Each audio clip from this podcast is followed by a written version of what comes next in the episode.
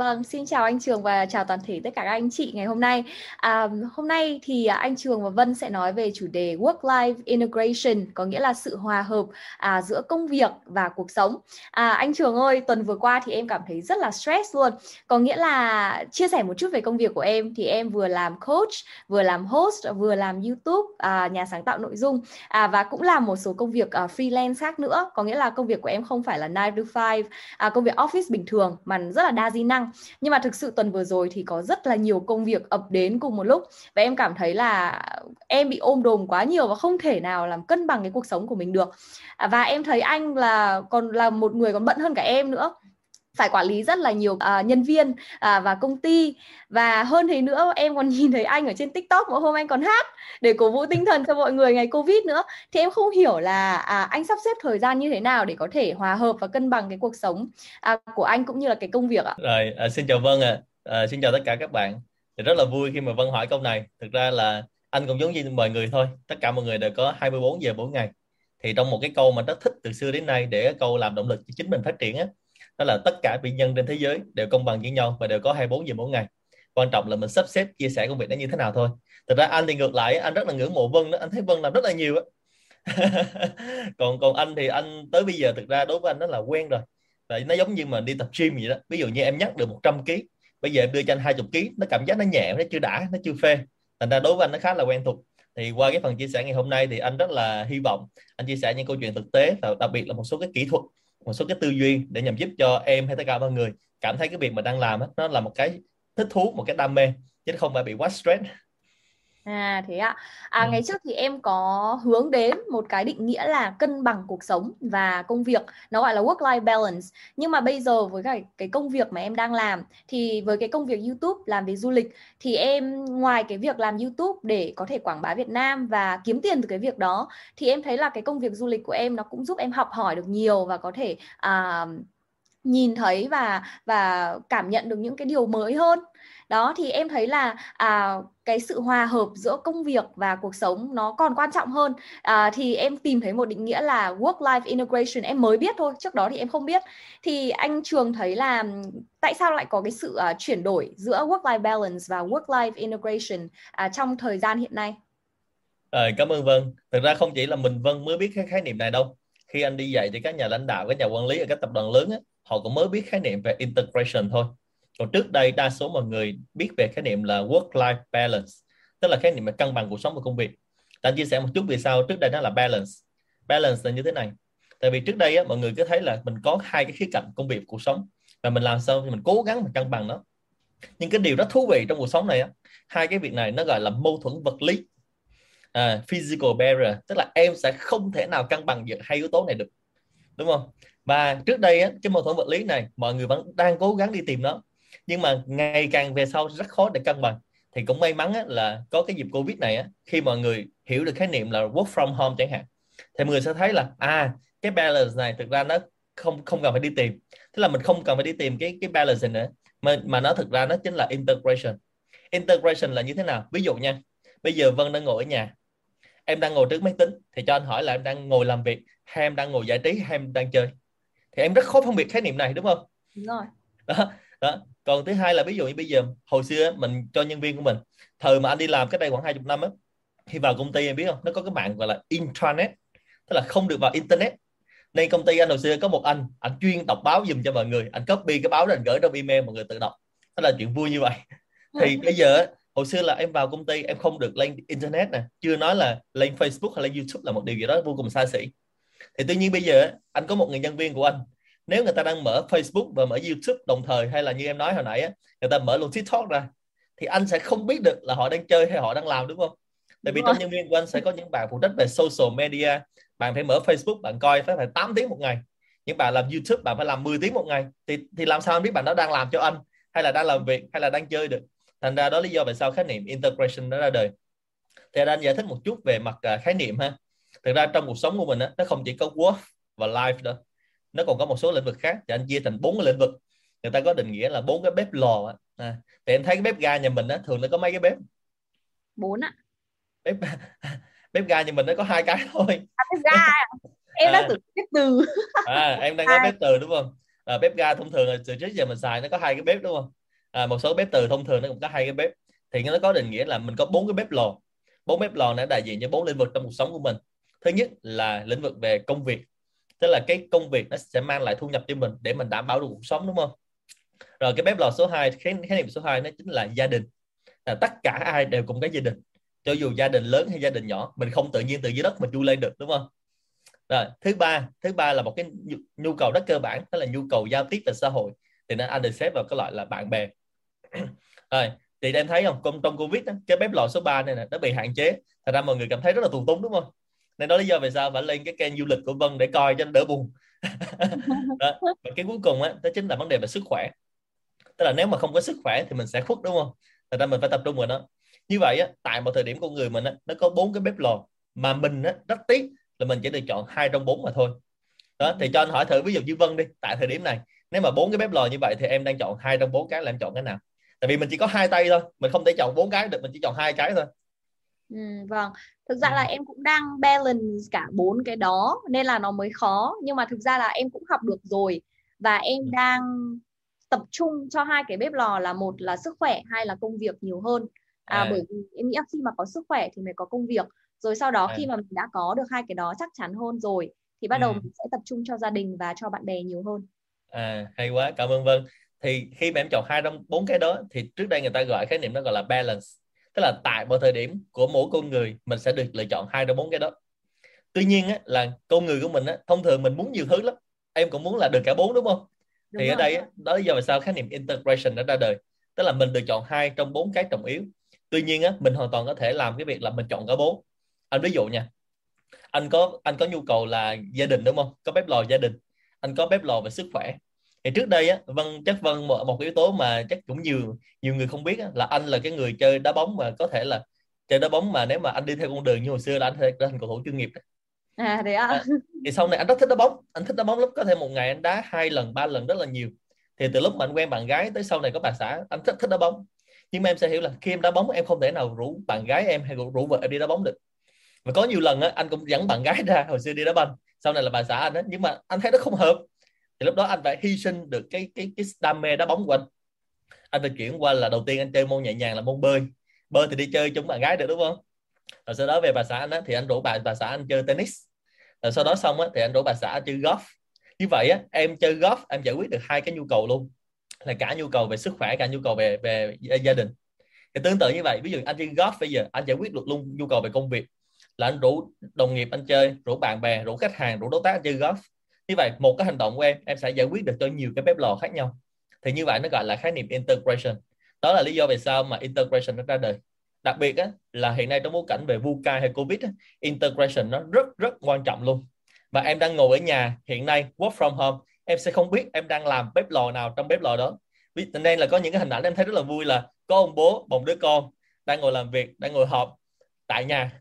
Thì em sẽ xếp nó vào hình thức gì? Đúng không? Hình thức family cũng đúng work cũng đúng mà tại home sức khỏe cũng đúng rồi có nhiều người vừa tập gym vừa họp nữa đúng không thành ra đó là một khái niệm rất thú vị anh muốn chia sẻ với mọi người Uhm, đúng rồi. À, thực ra là em cũng nhận thấy là những cái việc mà em đang làm là em cố gắng là combine, có nghĩa là kết hợp những cái việc đó là vào để cho nó hiệu quả hơn, để cho nó có thể hòa hợp giữa cái việc um, work và life hơn. Ví dụ như là bây giờ em đang có thói quen là dậy 5 giờ sáng. Oh. À, và em rủ Ước mơ của anh đấy. À, thế ạ?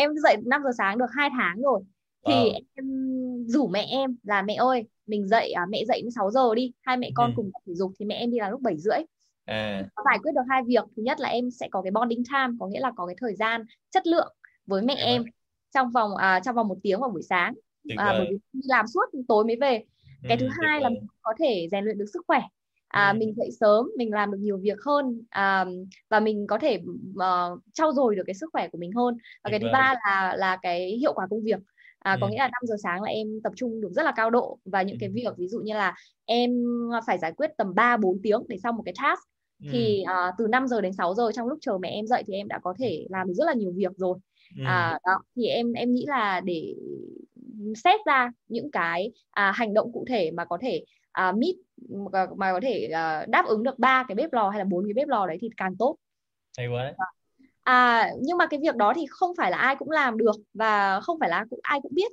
thì anh Trường có thể chia sẻ thêm là anh có những cái philosophy là có những cái à, định lý hay là những cái phương thức nào mà anh uh, đang tuân theo để có thể sắp xếp thời gian một cách hiệu quả nhất để có thể vừa à, hòa hợp được giữa cuộc sống và công việc không? À, ok vâng. Thì uh, trong thời gian mà chương trình có hạn á, thì anh sẽ chia sẻ hai cái cái concept mà anh đang uh, thực hiện thực hiện ha. Cái concept đầu tiên là concept về ikigai. Thì không biết là trước giờ Vân có nghe concept về ikigai lần nào chưa? em làm hẳn một cái video về ikigai luôn. Ồ oh, tuyệt vời. Vâng. Thì đầu tiên á là anh đã xác định cái việc ikigai này của mình từ rất là là là bé luôn, từ lúc còn nhỏ đã xác định ikigai rồi. Thì đơn giản thôi, ikigai nó là ba cái vòng tròn. Đầu tiên á là em phải coi thử là em thích làm cái gì. Ví dụ như anh với em đang làm về về YouTube hay là anh với em chia sẻ như này. Nếu mà mình không thích mình sẽ không có đủ động lực đâu.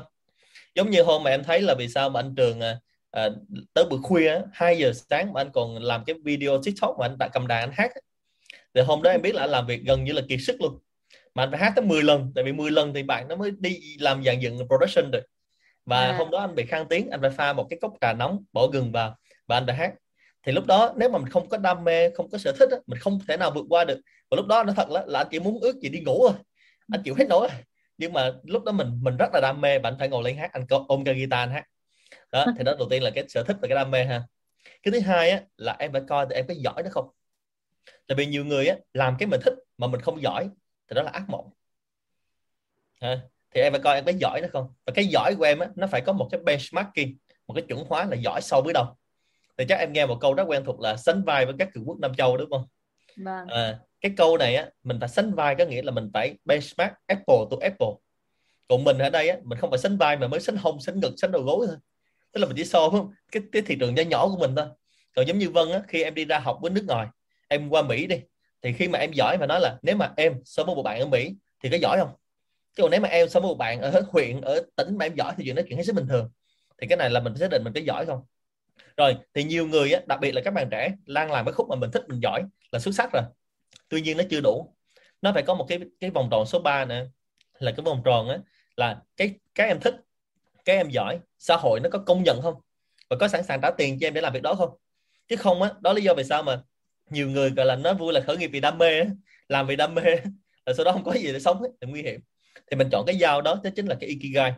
Thì đó là cái the best của em thì cái mô hình ikigai nó có một cái còn một cái tên khác đó chính là mô hình con nhím trong quản trị trong cuốn sách từ tốt tới vĩ đại của Jim Collins.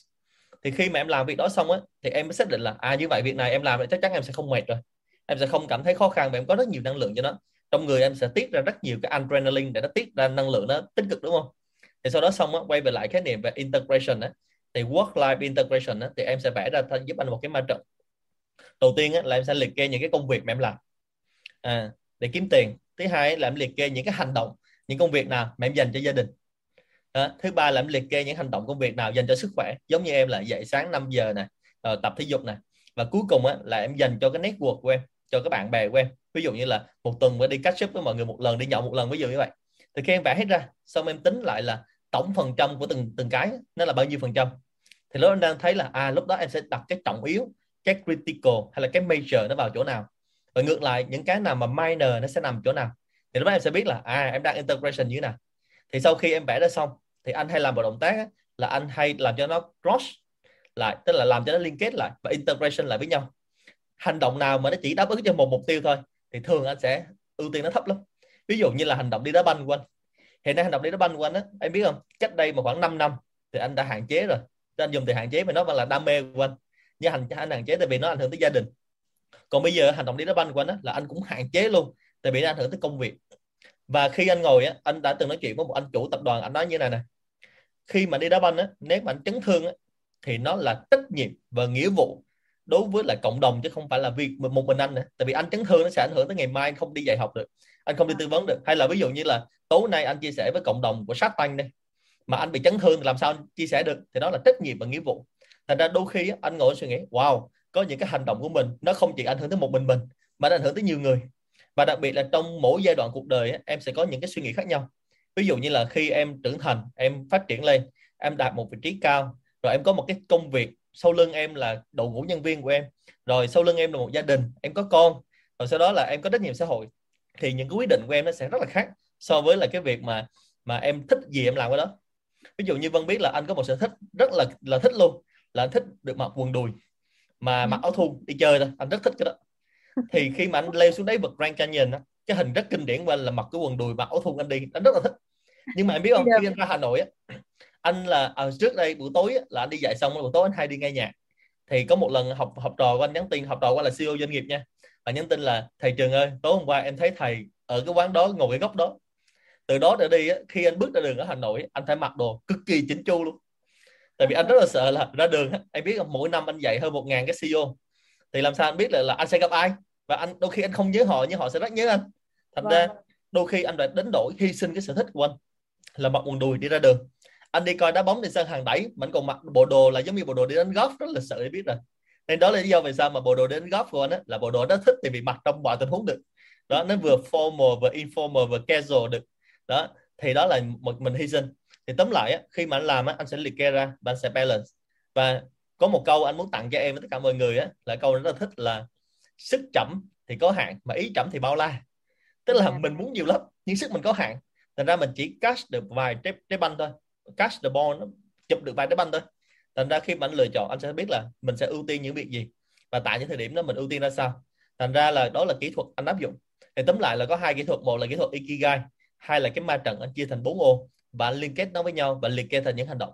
Và tại những thời điểm mình phải biết trade off, với, phải biết hy sinh những cái sở thích, những công việc mà nó không phù hợp cho mình. Đặc biệt là khi các bạn càng ngày càng phát triển thì các bạn phải trả lời câu hỏi là how to say no, chứ không phải là how to say yes. Vì càng ngày việc nó càng nhiều, bạn càng phải làm. Bạn phải làm sao từ chối những việc đó. Ví dụ như là bạn mời đi nhậu, phải biết từ chối. Bạn rủ uống đi cà phê, phải biết từ chối. Và mình phải dành thời gian để mình đi học chẳng hạn. Ví dụ như vậy. Và nhiều người, ví dụ như buổi sáng chủ nhật đi học với anh thì họ sẽ có sự lựa chọn là ở nhà họ uống cà phê hay họ đi chơi với gia đình hay họ đi học thì họ sẽ có sự lựa chọn. Nên cái sự trade off ấy, nó sẽ là cái khả năng của mọi người lúc mà người đánh đổi cái ngắn hạn để có được kết quả thành công trong dài hạn. Thì em không biết là anh có những cái um, biện pháp nào để có thể uh, kiểu set cái boundary và có thể tập trung cao độ được những cái công việc của mình đang làm? À ok vâng. Câu hỏi của vân á, là làm sao để mình phân định cái đó? Thì thực ra như thế này nè. Hiện nay nếu mà người xác định rất rõ về ikigai và xác định rất rõ về cái cái ma trận 4 ô mà về tích hợp công việc và cuộc sống như anh nói á, thì thực ra cái boundaries cái biên giới đó cái ranh giới đó thực ra nó không rõ ràng. Ví dụ nha anh với em đang chia sẻ trong cái buổi như thế này. Và sau đó mình chia sẻ lên YouTube cho mọi người chia sẻ lên TikTok cho mọi người. Thì nó là công việc hay nó là sở thích hay là nó là cái yếu tố về cộng đồng. Nó mình không thể sao trả lời được. Nếu mình đứng những cái point of view khác nhau đứng nhiều góc nhìn khác nhau thì nó sẽ có đa góc nhìn. Ví dụ như là nếu mà mọi người sẽ nhìn đây là journey partner thì nó là công việc của anh. Nếu mọi người nghĩ đây là community của zero to hero thì nó là cái cộng đồng. Còn nếu mọi người nghĩ đơn giản đây là cái buổi nói chuyện của em anh với em giống như anh với em uống cà phê thôi thì đó là một cái buổi sharing của bạn bè. Đúng không? Còn nếu mọi người nghĩ đây là sức khỏe cũng đúng tại vì sao? Khi mọi người nghĩ tới sức khỏe mọi người hay nghĩ tới sức khỏe về cái body thôi. Cái body mọi người tập thể dục tập thể dục body thôi chứ ít khi mọi người tập thể dục về trí não đó. đây là lý do vì sao em để ý người Việt của mình á, khi những người lớn tuổi á, như ngay cả bố mẹ anh cũng vậy. Lớn tuổi người ta già rất là nhanh. Trong khi đó ở Nhật Bản á, 60 tuổi tới 80 tuổi người ta vẫn làm việc bình thường. Tại vì cái cái body nó già là khi cái cái mind của mình cái cái trí não của mình nó già hơn. Thành ra ví dụ như anh chia sẻ với em như thế này đây là một trong những hành động thứ nhất là cái não của anh nó phải hoạt động. Thứ hai á là anh sẽ không cho mình ngủ yên và nó sẽ luôn luôn luôn luôn phát triển ra. Thứ ba là đây là hành động anh móc não để lại. Ví dụ như khi anh anh ngồi anh anh làm integration hay là anh làm balance anh sẽ ngồi suy nghĩ như này what if? Điều gì xảy ra nếu ngày mai anh bị đột quỵ? Không biết có bao giờ em nghĩ việc đó không? Rồi what else? Còn gì nữa không? Ngoài cái đột quỵ đó mình ngày mai mình có thể bị gì nữa không? Thì hay trong này, hay là à, đúng rồi. trong, trong đầu của mình á nó có rất nhiều cái cái thông tin mà cái kiến thức cần phải chia sẻ với mọi người. Thì anh ước gì á anh anh móc não để lại nó nhanh càng nhanh càng tốt. Tức là những gì mình biết mình chia sẻ với mọi người chia sẻ như thế này đúng không? Và sau đó 5 năm 10 năm hay là khi anh trường ra đi mọi người vẫn được học từ anh trường. Thì đó là cái mà ước mơ của anh thành ra khi anh làm việc này anh không phân định nó là cái gì cả. Thành ra anh sẵn sàng làm day and night. Và đó lý do vì sao mà Vân biết là trong cộng đồng doanh nhân hay là các học viên của anh các anh chị CEO người ta hay đặt nickname cho anh là Mr. No Weekend No Holidays. À, đối với anh là không có ngày lễ và không có ngày cuối tuần. Và anh cũng không phải là nhân viên 9 to 5 hay là 8 to 5 gì cả. Ngày nào giờ nào cũng làm được hết á. Và đối với anh á ví dụ như ở Việt Nam mình á là ngày cuối tuần á thì biết là cuối tuần là dân văn phòng người ta nghỉ đúng không Vâng. thì các anh chị CEO của anh người ta cũng nghĩ thì ngày đó người ta đi học. Thì ngày người ta nghĩ là ngày anh anh, anh đi dạy thì làm sao anh nghĩ được? Đúng không? À. rồi ngày weekend của mình hay là holiday của mình á đặc biệt là những ngày big holiday ví dụ như là 30 tháng 4 2 tháng 9 ấy, là những người đó những ngày đó là anh full lịch khi mà anh full lịch đó thì anh sẽ đi ra nước ngoài. Thì những ngày đó người nước ngoài người ta đâu có nghỉ đúng không? Hay là tết tết âm lịch của mình cũng vậy anh ra nước ngoài thì đi làm lại bình thường. Và có một điều đó thú vị không biết là là tình cờ hay vô ý nha nhưng mà anh có hai cái ngày rất đặc biệt là cái ngày kỷ niệm ngày cưới. Và cái ngày sinh nhật của anh và sinh nhật của bà xã của anh. Thì thường ví dụ nha em có ngày ngày kỷ niệm ngày cưới đúng không? Thường mà vâng. các ông chồng làm không khéo là cái ngày này rất là mất vui. Tại vì em em không dành thời gian cho gia đình không dành thời gian cho bà xã của anh đúng không? Vâng. còn em biết là ngày kỷ niệm ngày cưới của anh là toàn dân chắc chắn sẽ được nghỉ. Ngày gì đấy ạ? À, thì em đó ngày của anh ngày, ngày cưới của anh là ngày 1 tháng 5 à, ngày à, ngày, lao động đúng rồi ngày 1 tháng 5 thì ở Việt Nam em biết là ngày 1 tháng 5 là người ta sẽ nghỉ ngày 30 tháng 4 nữa đúng không? Và à, thông thường ngày 30 tháng 4 1 tháng 5 ít nhất người ta sẽ nghỉ được hai ngày. Thì có một số người á, người ta sẽ nghỉ được hai ngày kết hợp với hai ngày cuối tuần là 4 ngày. Thật ra mỗi năm á, anh đều plan là 30 tháng 4 1 tháng 5 là ngày anh đi chơi du lịch nước ngoài nên là ờ. không có ngày nào 30 tháng 4 một năm anh ở đây hết đó. đó rồi ngày sinh của anh á thì tình cờ nó sinh vào ngày 6 tháng 9 à, ngày 4 tháng 9 là sinh nhật em gái anh thì ngày 2 tháng 9 là ngày Quốc Khánh. Nên đợt 2 tháng 9 lúc nào anh cũng đi kỷ niệm ngày sinh nhật của anh hết đó là đi nước ngoài. Thì chắc chắn toàn dân được nghỉ mà đúng không?